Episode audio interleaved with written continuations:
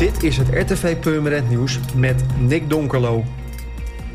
Bijna 190 gemeenten, waaronder Purmerend en de Beemster, alle provincies en 2 waterschappen ontvangen samen 165 miljoen euro voor het aanpakken van gevaarlijke kruisingen, fietspaden, wegen en rotondes. Dat schrijft minister Cora van Nieuwenhuizen in een brief aan de Tweede Kamer. Het kabinet heeft voor de komende 10 jaar een €1,5 miljard beschikbaar gesteld.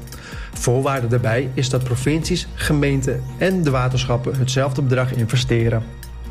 Maatregelen die in aanmerking komen voor een rijksbijdrage zijn onder meer de aanleg van verkeersdrempels, wegversmallingen, veilige bermen en vrijliggende fietspaden. Ook gaat het geld naar het verbreden van fietspaden en het omvormen van onoverzichtelijke kruispunten naar rotondes. Verder hebben gemeenten geld gekregen voor het inrichten van veilige schoolzones. Corporatie Mooiland gaat haar 70 huurappartementen voor senioren in de Annette Poelmanstraat verkopen aan Woonzorg Nederland. De overdracht heeft geen gevolgen voor de huurders. Op 31 december moeten alle formaliteiten zijn afgerond. Alle betrokken huurders zijn per brief geïnformeerd. Wooncorporatie Mooiland heeft in 2016 besloten om zich terug te trekken uit grote delen van het land, om zich te vestigen in gebieden die dicht bij haar kernregio Noordoost-Brabant liggen. De VVV Museumwinkel in de Peperstraat stelt 1 van de 2 etalages beschikbaar om Purmerendse kunstenaars hun werk te laten tonen aan het publiek.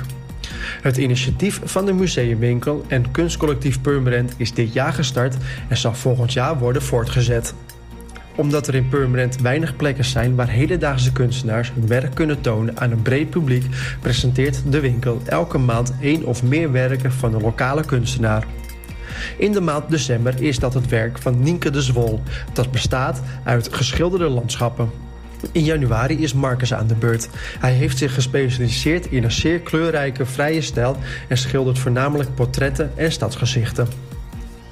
Voor meer nieuws, kijk of luister natuurlijk naar RTV Purmerend, volg je onze socials of ga naar onze website. Dat is www.rtvpurmerend.nl.